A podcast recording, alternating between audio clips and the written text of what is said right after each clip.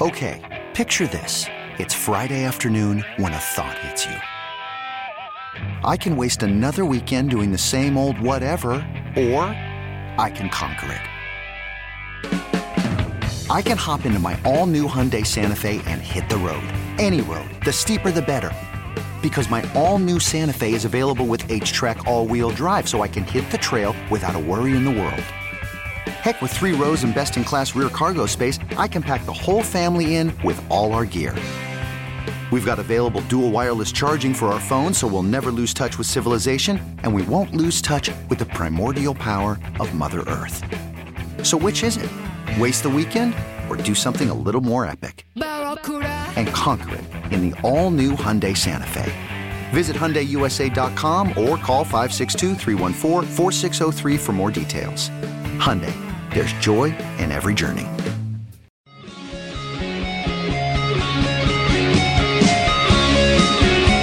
In life, timing is everything, and for Rex Hudler, the timing could not have been better for his arrival here in Kansas City.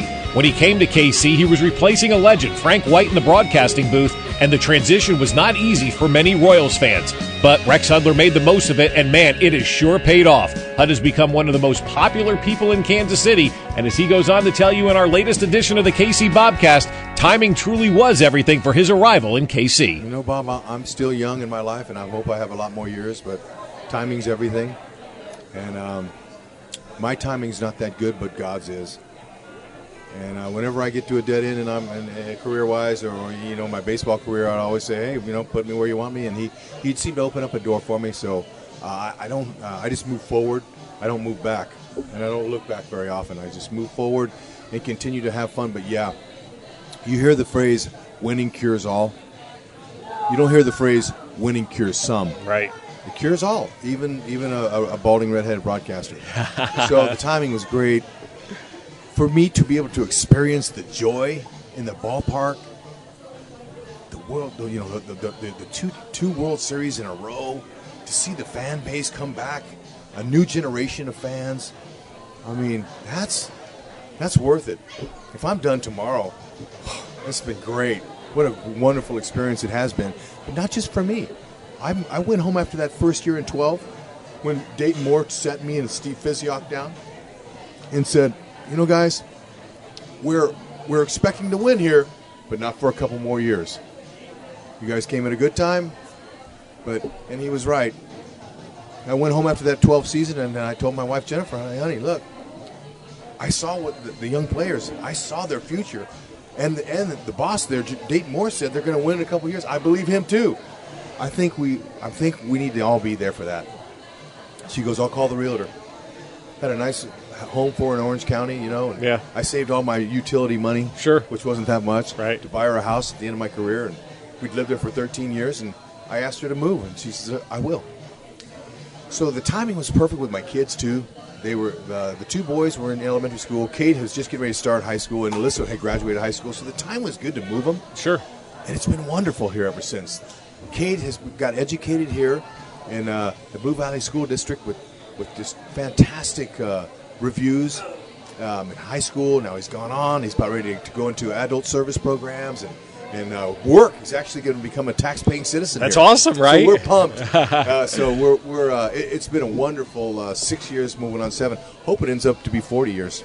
you know, Hud, the, the, the, the story about Cade, I, I want to get into because I find it very interesting. My niece has Down syndrome, so I know what families go through when they find out they had a Down syndrome child, and he was your first boy, right? Cade was your first boy. What was it like for you when you found out that he was born with Down syndrome? Well, you know what? We took him home. We didn't have an amniocentesis. Well, that's where they, they can go into the uterus and they can check and see. Mm-hmm. We didn't do that because we trusted uh, whatever we were going to get. We trusted God for that.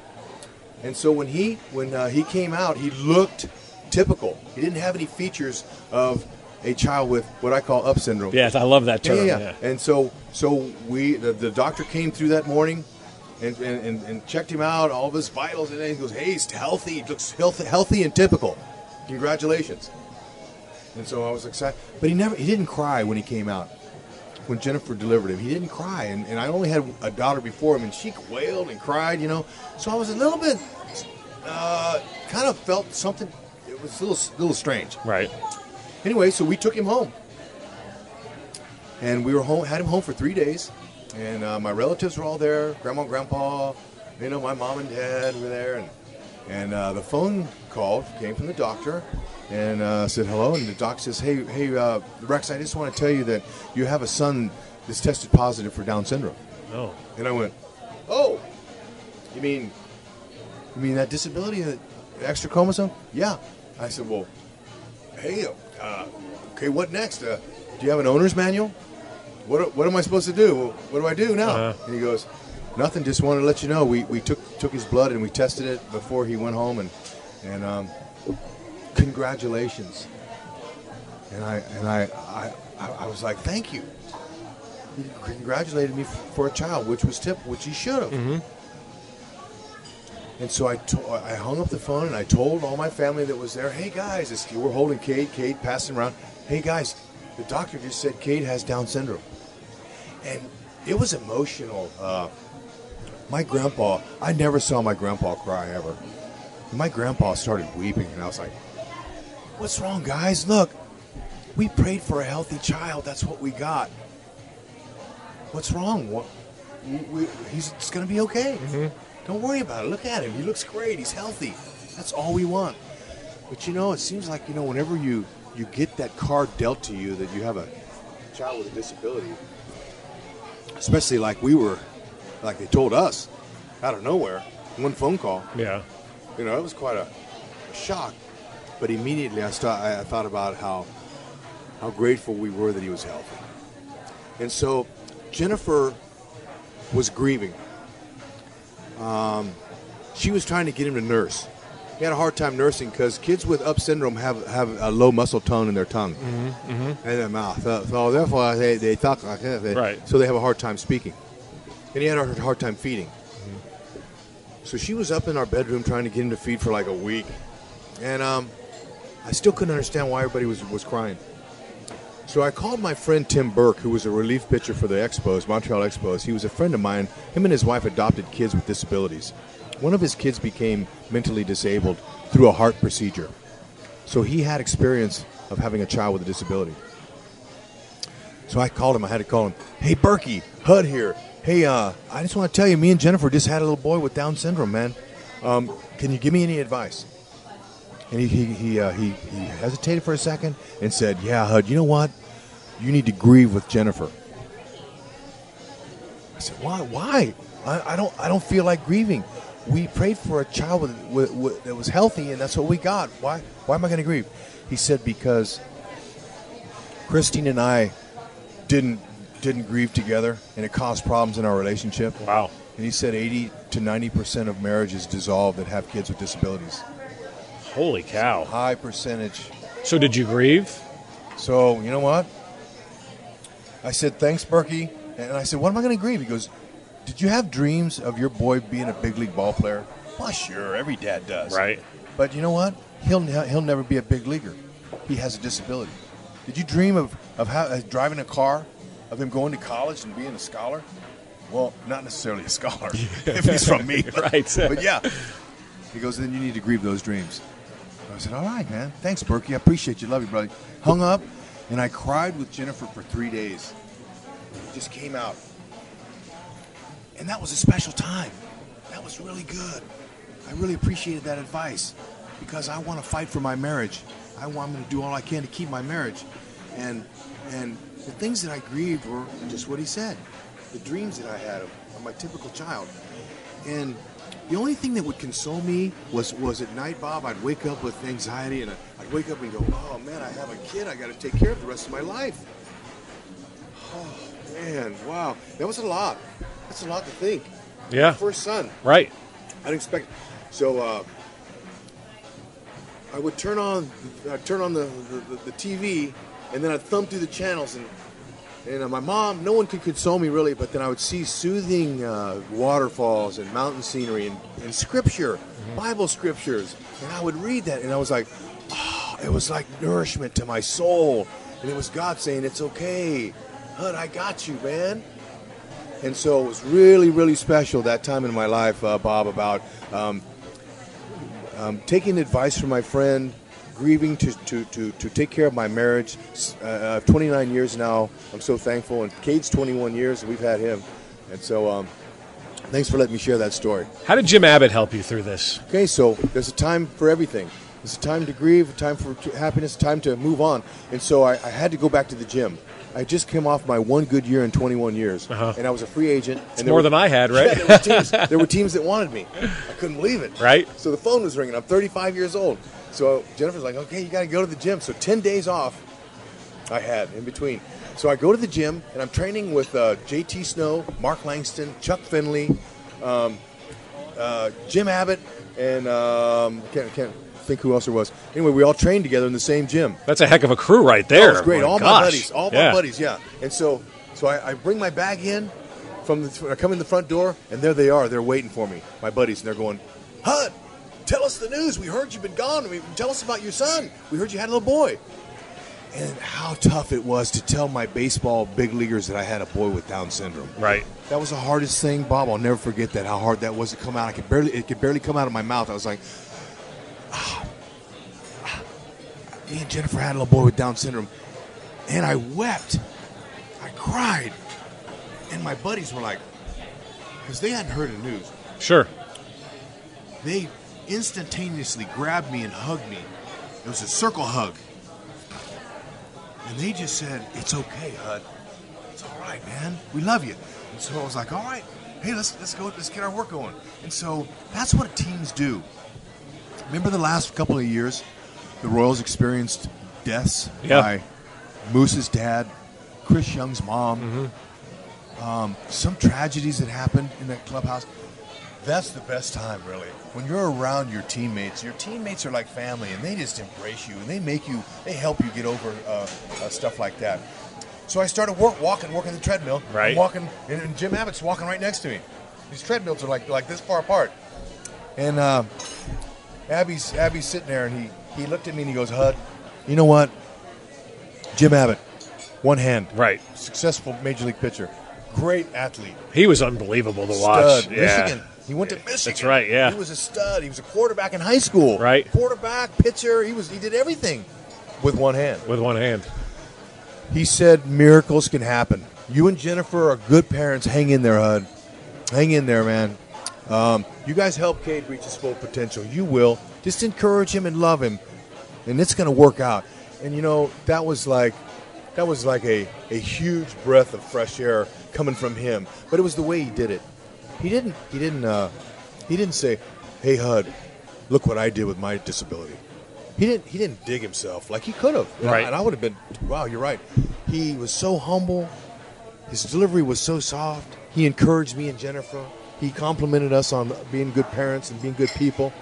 And you know, that was like a bright, big old light of fresh air, man. So we went on with the workout. I got in my car that day, and on my 20 minute drive home, I was, I was, I was changed. God in my heart said, "Hud, it's the grieving time is over. Now it's time to accept the gift I gave you and Jennifer. What do you do when you get a gift?" And I said, "You put your hands out. You take the gift." That's exactly right. You accept Cade. I gave you Cade to enhance your life, not to bring your life down. Okay, you don't even know it yet. That kid's that kid. I'm going to use you to encourage other parents out there that it's okay to have a kid child with a disability. You can't even see the future, but I can. And so there it was. I went home. I busted in the doors. I said, Jennifer, I go, honey, guess what? Cade came to the right place, man. It's time to move forward. He's gonna, we're, he's gonna be great. Let's just keep working him and loving on him, and let's have fun. Matter, matter of fact, let's share him. Let's share him with everybody. And then, you know, I, I went on the Jim Rome show and shared him with with uh, with Rome. Had a nationally syndicated show, and Right. And then, you know, it's on. And so for 21 years, it's been on.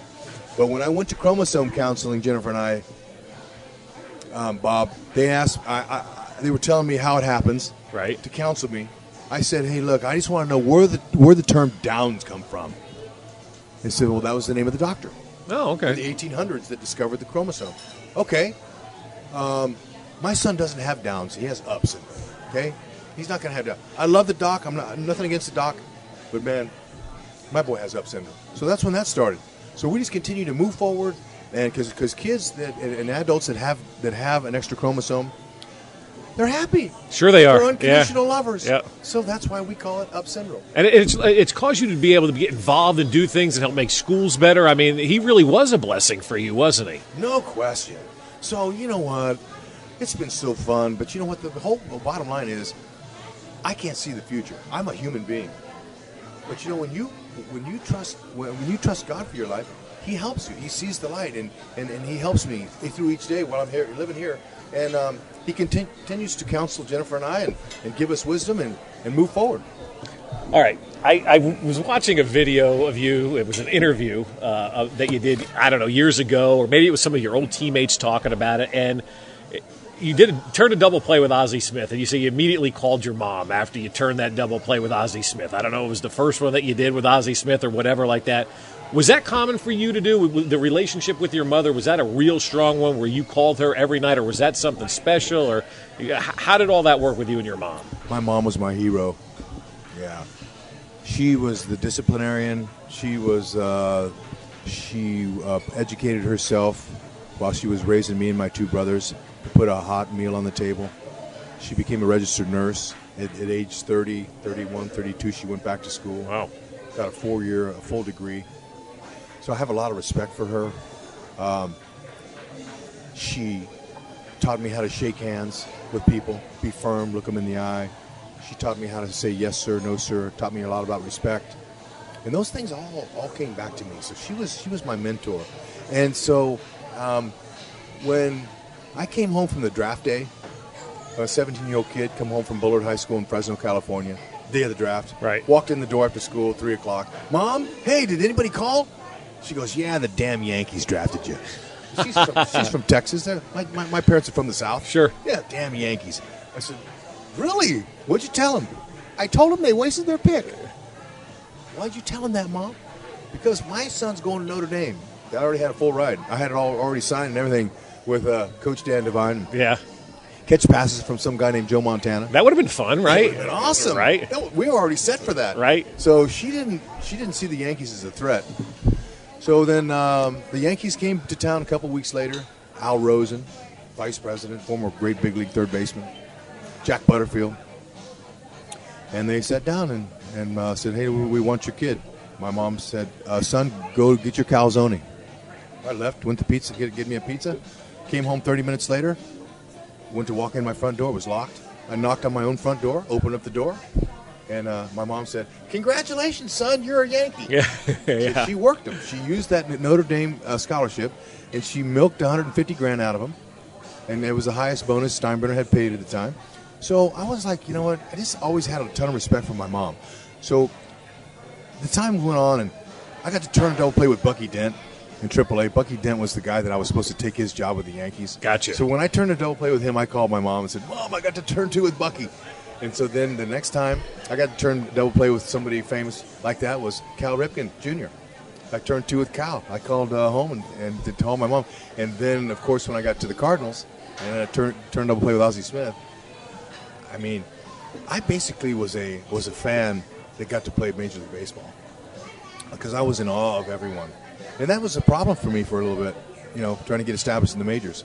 I was like, oh my gosh, what am I doing here? Do you belong? Yeah, You know? yeah. So that took me a little hurdle to get over, but once I got over that, then it was all good.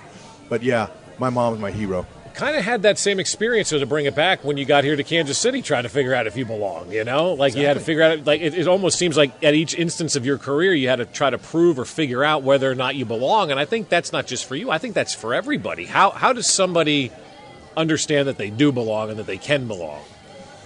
Well, Bob, you know, a lot of that has to come with confidence. A lot of that comes from your experience of handling failure, dealing with failure. Yeah. Baseball then- players are good at that for the mo- well, at least Major League Baseball players are good at that. You know. You know what? I'm a successful failure Yeah. because of what I've gone through.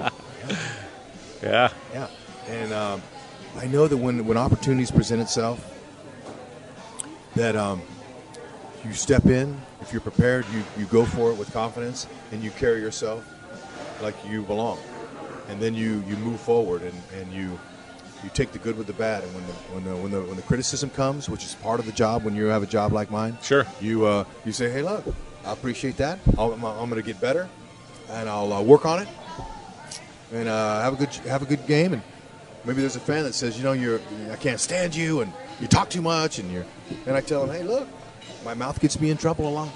I'll work on it, but hey, thanks for coming. And just because you don't like me doesn't mean I don't like you. Appreciate you being here. So that's how you how you deal with it. You stand up in the midst of your failures or your struggles. You stand up and realize that that's going to happen to you. And I think a lot of that has to do with my upbringing. Sure. I got yelled at. You know, I got I got backhand when I when I sassed or when I talked back. So I was okay when Earl Weaver yelled at me in the dugout, told me you're the reason we're losing. The Japanese coach that yelled at me and What did he say to you? oh he talked for 30 minutes. My first little in the cubby hole with him. 30 minutes. He's yelling at me in Japanese. I look at my interpreter after about 20 minutes go by, and I go, "Man, you don't look real happy." I'm, I'm looking at my interpreter. Hey, what, what's what's what's he saying? He said, "You're the reason we're losing."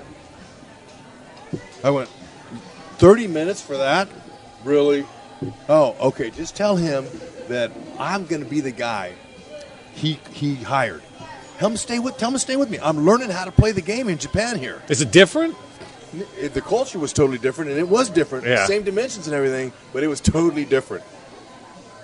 You know, they had just different different ways to play. They they, they, they, they pitched backwards. No one threw hard. They, so there a lot of off speed pitches. I hit I hit uh, second in the order until I missed one sign, and he banished me to the eighth hole. I hit in front of the pitcher the rest of the year.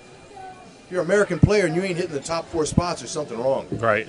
but he he, he hated Americans. He hated me. But you know what? I, I, I- told the interpreter, hey, you tell him I'm going to be the guy. I'm going to be the guy he called me to be. And I bowed to him, and I said, thank you very much.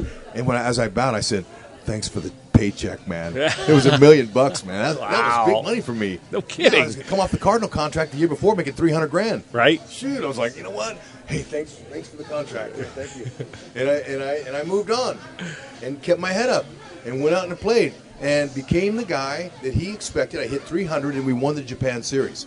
That's how you overcome your critics. That's how you overcome negativity by standing up. Don't don't slouch down. Don't get beat up. Walk around like you're beat. You'll never come out of it.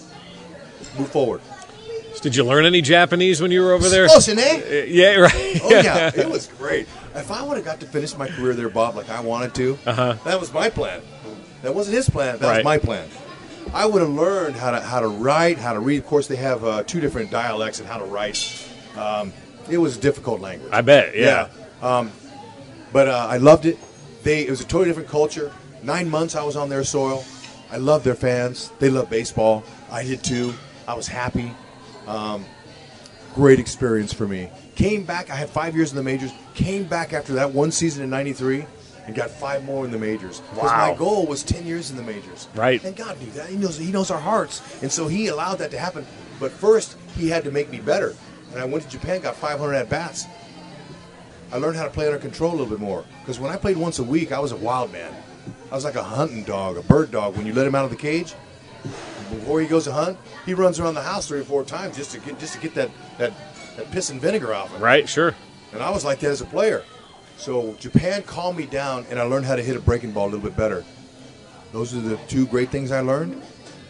I went back to the majors and had my best seasons ever. And now a quick message from our sponsor over at Red Door Grill. And of course, now with three Red Door Grill locations, you're never far away from eating at the best restaurant in Kansas City. They've got something for everyone from $5 burgers on Monday to the best fried chicken on Thursday. Yeah, that jalapeno fried chicken is something everybody asks me about. In fact, I got asked about it the other day. How good is the fried chicken at Red Door Grill? I say it's the best in town. You're never going to find fried chicken better than the way they prepare it at Red Door Grill. But that's not all. If burgers and fried chicken aren't enough for you, how about on Sunday? It's Prime Rib Sunday with that whiskey soaked prime rib that they serve up right off the grill. It is a fantastic cut of meat. And of course, every Sunday is half price bottles of wine. Not just a bottle here or a bottle there. Every single bottle of wine is half price on Sundays. And don't forget about the best happy hour in town.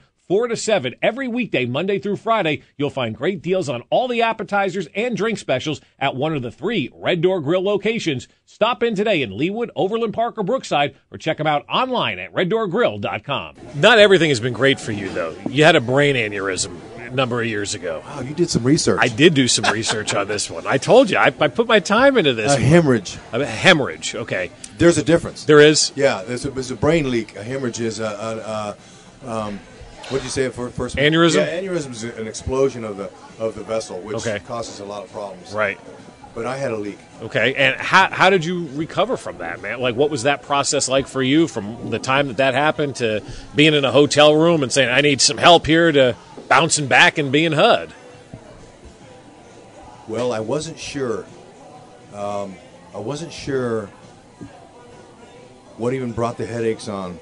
So this was something that you sensed was We were in on the road. Yeah. Uh, we were in Oakland.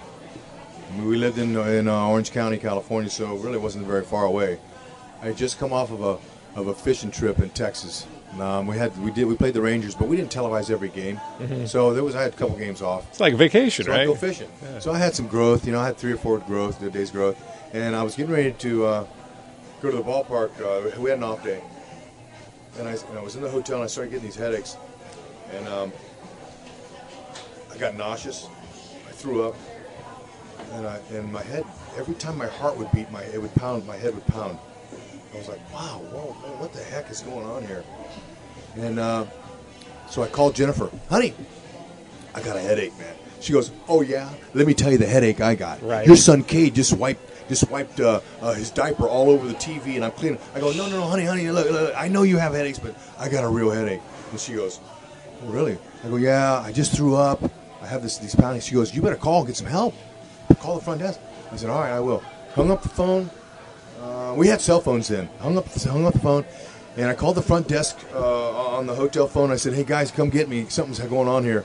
So they, two minutes later, they busted through the door, and there they are, paramedics. They're sitting there looking at me. I go, "I just got a headache, guys. Everything's fine. I just got a bad headache." And so said, "All right." So they put me on a gurney, took me and put me in the wagon outside. And when they put me in the wagon, there was a little a, a kid climbed in the back of the wagon that had Down syndrome. Bob, I thought it was an angel. But when this kid came in, you know what he said? He goes, he probably was about about 10, 12 years old. He goes, he's going to be all right. I just know it. He'll be fine. The kid. And then and, and then the uh, the paramedic goes, hey, kid, get out. You can't get in here. Get out of here. And so I lifted up to see him, and I saw that, and I went, I'm going to be okay.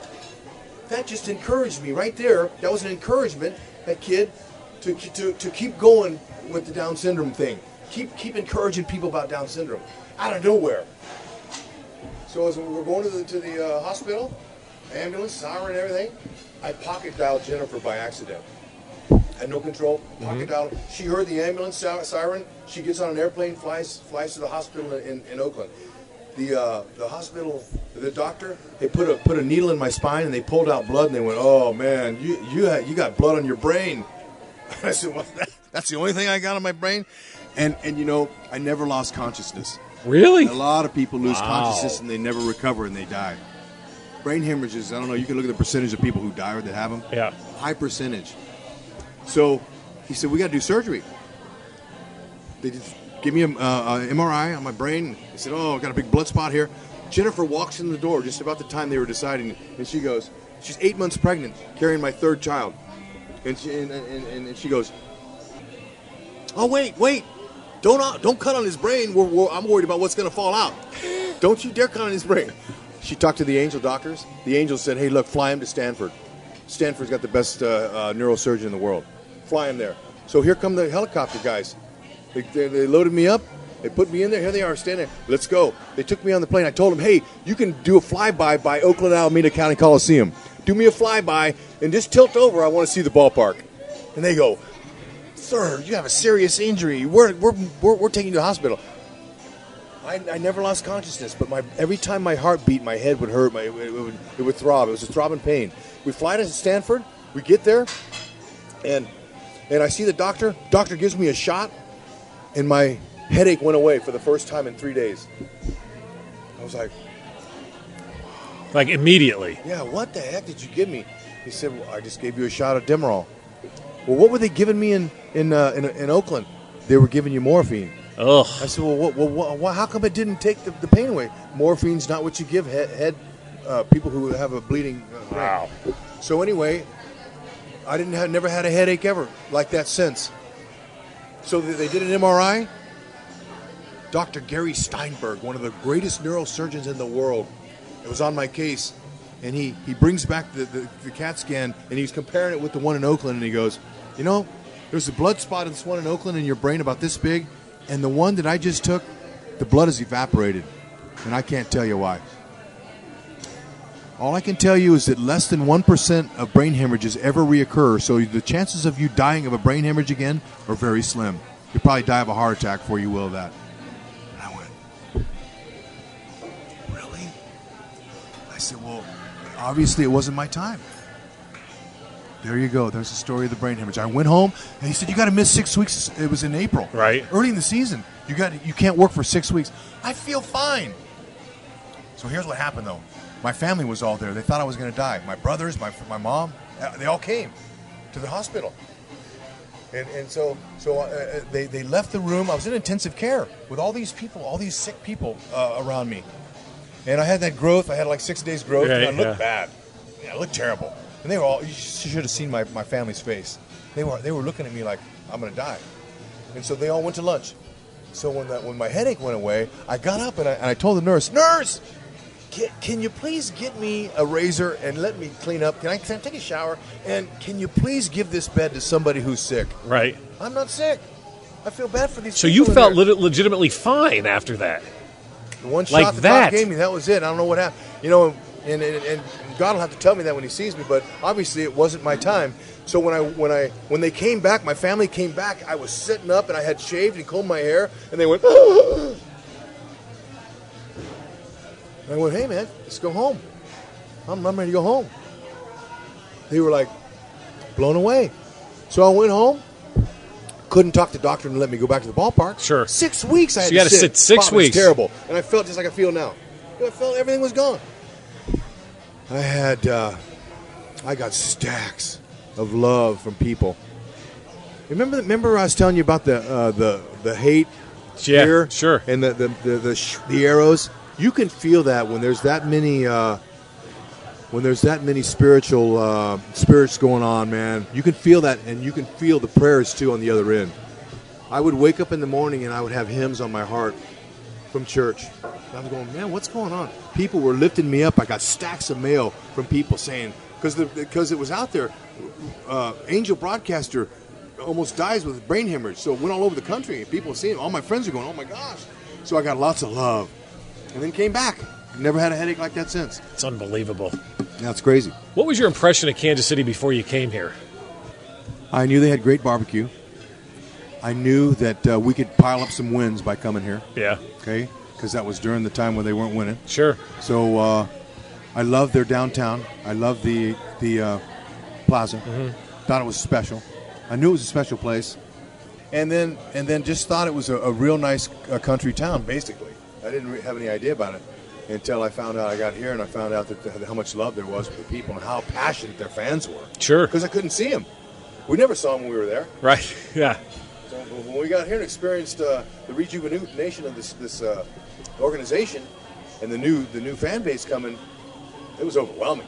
It, it's interesting to, to listen to you do games. And I always told Fizz this when, when he got the job here. I said, I used to watch you and HUD at night. It was like the last game on, so I used to put you guys on all the time when you were doing the Angel games. So now here you are together, right? Doing like nobody's ever done that, I don't think, ever in baseball. Do one team together and then just move to another team together like the two I of you know if guys. that's ever happened. I, I don't know that it has either. And and you guys are like brothers, you and Steve Physioc. And then you do the games with Ryan, and Ryan's kind of like your dad at times, which I think is hysterical. And I was watching some stuff the other day with you and Ryan and the moon and the uh, the, the, the, the, the Cobb incident in Tampa, like all this stuff where Ryan just has a way of just bringing you back in and making like everything just perfect again. It's it's Thank God insane. Rhino. I mean, how many times has he saved you, right? He's great. You know, you have to have somebody that can guide the ship. Yeah. He does a great job of that. Now, Fizz, I pull him over on my side too much.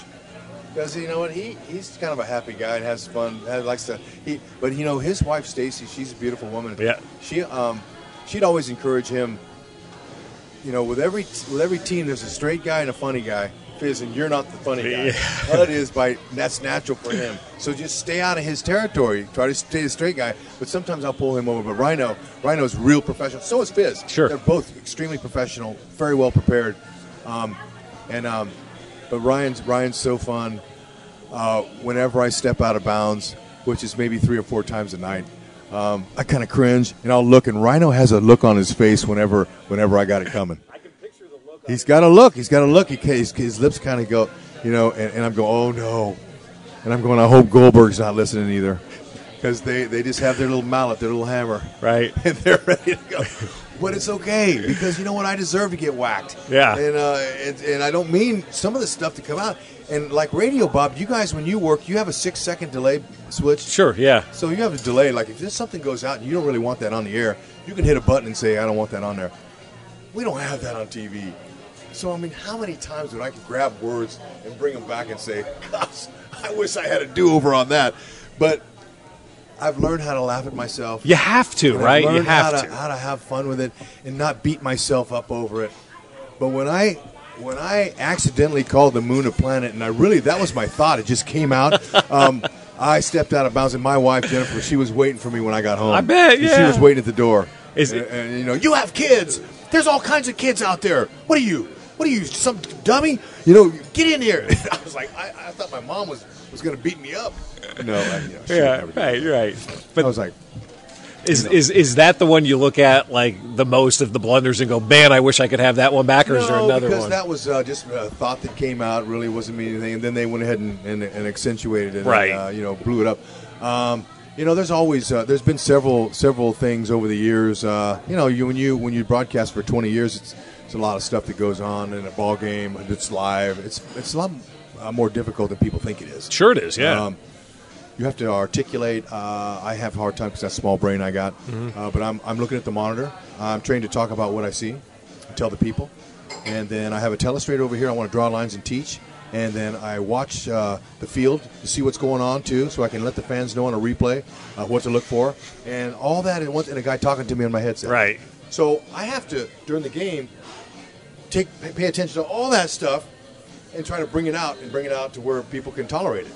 And it just doesn't always happen. no, it doesn't always. Look, I, I know I say things all the time. You're like, man, I can't believe I just said that. You know. But it's been fun.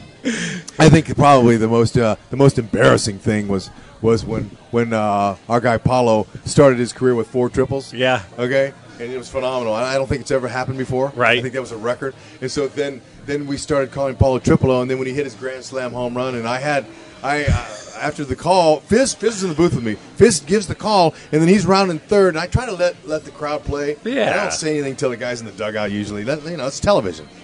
And uh, I remember saying I was so excited. So were the fans. You know, the whole team. Everybody was was jacked. Yeah. And I called him a homo by accident. I said, "And Paulo." I meant to say Homero. Right. And I said, "And Paulo homo." And, it, and Fizz, Fizz fell out of his chair. he did. I had to pick him up before. He's, la- he's he's on the ground. Right. And I'm, I, oh no! So I let that go. I had to let it play. Yeah. So he goes into the dugout, and, and and my producer's going, "Hud, Hud, you gotta, you gotta, you gotta fix that." I said, "Okay." How So- do you fix that? Right. So when I got done, so when uh, when I got back, I said, "And, Paulo Hobero."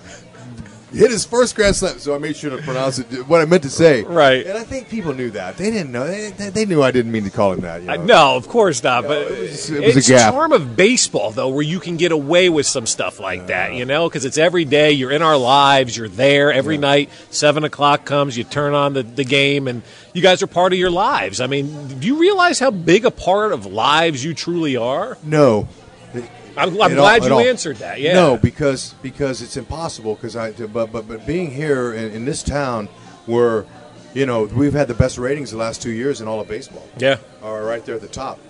So because the majority, not just we have the most people, but it's the, the majority of the people that we have. Ninety percent of them are all watching Royals games. So when I go to the grocery store, I go to my Price Chopper around the corner here. You know, they're, uh, I'm ready to engage. People are like, "Hud, what's up?" You know, "Hey, hey, we watch you. Uh, my wife thinks you're funny looking and funny too." And and you know, my kids, they all watch the games, and I'm like overwhelmed. It's the product. Keep watching the product. It's exciting come back and watch tonight. So, uh, they're, they're not watching me and Ryan and Fizz as much as you know Joel and Monty. Although I think we bring a good productive uh, package. We, we're a good team. Sure. all of us. Um, we help enhance the product. That's what we want to do. But it's the exciting product, man. It's top shelf. Even this season coming in 18, Bob, it's going to be fun. It's going to be a fun year. Do you like baseball? Come on. Now, is it used to? Is it going to be like we're, we're used to the last few years? No. But you know, the last couple of years we haven't been at 500 either. So we finish at 500 this year. It'll be a huge success. I think so too. I think so too. Uh, Physioc, your partner for many years, called you a man of service, and he does for others. What's the best moment you had of doing something for someone else? Yeah, there was You know? a young man named Ryan Ramshaw. He's still alive.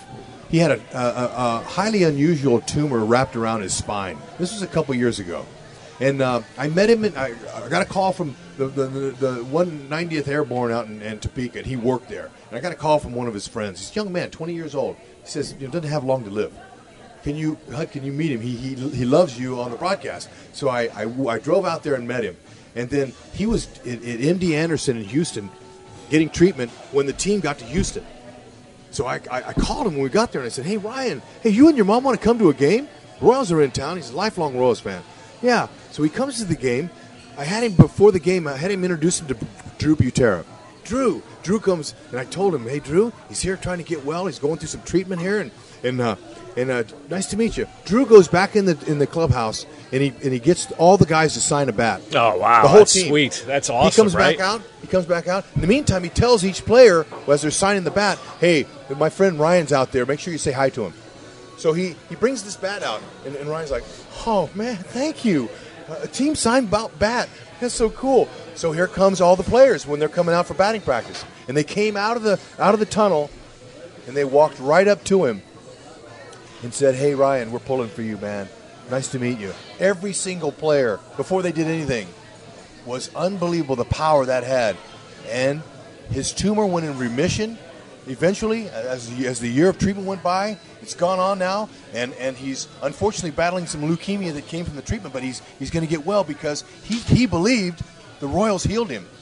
And, and that's the class of Dayton Moore and, and Yep. the fact that he, he acquires players that have um, class about them, that have a sensitive heart. They're not all me, me, I, I guys. They take their blinders off. So, once again, just another opportunity to, to make somebody feel good. And that's probably one of the best feel goods here uh, that I've been here. That that is pretty special, and, and you're right about that. And I've told Dayton numerous times. I said you really do a good job of vetting these guys and bringing them in here and having them do great things. Because a lot of the charity work that I'm involved in, anytime I need something, I just go, "Hey, can you help me out with this?" And they're there right away, like immediately, ready to, to to jump in and do whatever it is that you need. Because that's the type of guys they are. I mean, that doesn't happen everywhere, you know. It's it's been it's been remarkable. I'm going to leave you with this: if your mother never let the Yankees in the door to sign that contract, where are you right now? I am. Uh, I'm broadcasting for the Kansas City Chiefs. Who knows? But I'm uh, I, I'm very thankful. I'm a thankful guy, not for just the, all the great things that's happened, but I'm thankful for the bad things too. Because the bad things, the 10 years in the minors, I wouldn't trade that for Cal Ripken. Cal Ripken's career he had. the Iron Man, I, oh, Hall of Fame career. I wouldn't trade because that made me who I am. And it's so much fun to be able to love on people. This job I have today is unbelievable. I can't wait to go to spring training, Bob. I'm heading out. I don't know when you're going to show this. When, are- when are you going to do Yeah, this? you'll probably be at spring training by the time this runs, but hey, hey, who cares, right? can't- and I can't wait. So Ned, you know, poor Ned over the years, he's kind of gotten to know me. He's like, Hud, stay away from camp until you have to be there. Don't come early. So he tells Dayton, don't send me. Don't because Hud, you're just too much. I'm like, what do you mean too much? I can't help it. I'm happy. Right. What's wrong with that? Let's go, Ned. You know, and he's he's he's got being a manager is unbelievable. He's got all kinds of weight on him, pressure Mm-hmm. on him. For me, I just meet meet the new players and have some fun. And spring training's life, man. And everybody's in first place too, Bob. No doubt. And and it's funny about Ned because he joins us every Wednesday, and we, we had our first interview with him. And I said to him, I said, after the fall, which was pretty bad deal, right? I said, after the Oh. fall, I said, are you reevaluating life? Is there something else you want to accomplish in life now that you're looking in perspective of, I almost died, right? And he goes, you know, I really like who I am, but I want to win one more world championship for the Royals. Yes, Isn't that a great answer? I love it. It's the best. I hope to be here for it. I hope you enjoyed our chat with Rex Hudler. He truly is a unique individual that cares more about helping others than he really does himself. And he'll tell you, just like anybody else will, timing was everything. And if that phone never rang from the Kansas City Royals, he probably wouldn't be here today, serving as one of the most popular people we have in town right now. Stay tuned for the next KC Bobcast coming up. We'll talk with City Manager of Kansas City, Troy Schulte, and he'll tell us about the future of baseball in downtown KC.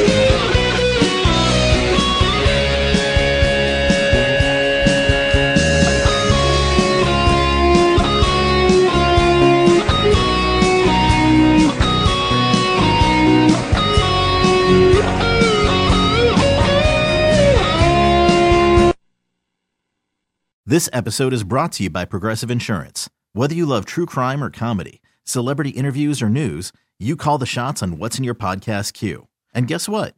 Now you can call them on your auto insurance too with the Name Your Price tool from Progressive. It works just the way it sounds. You tell Progressive how much you want to pay for car insurance, and they'll show you coverage options that fit your budget. Get your quote today at progressive.com to join the over 28 million drivers who trust Progressive. Progressive Casualty Insurance Company and Affiliates. Price and coverage match limited by state law.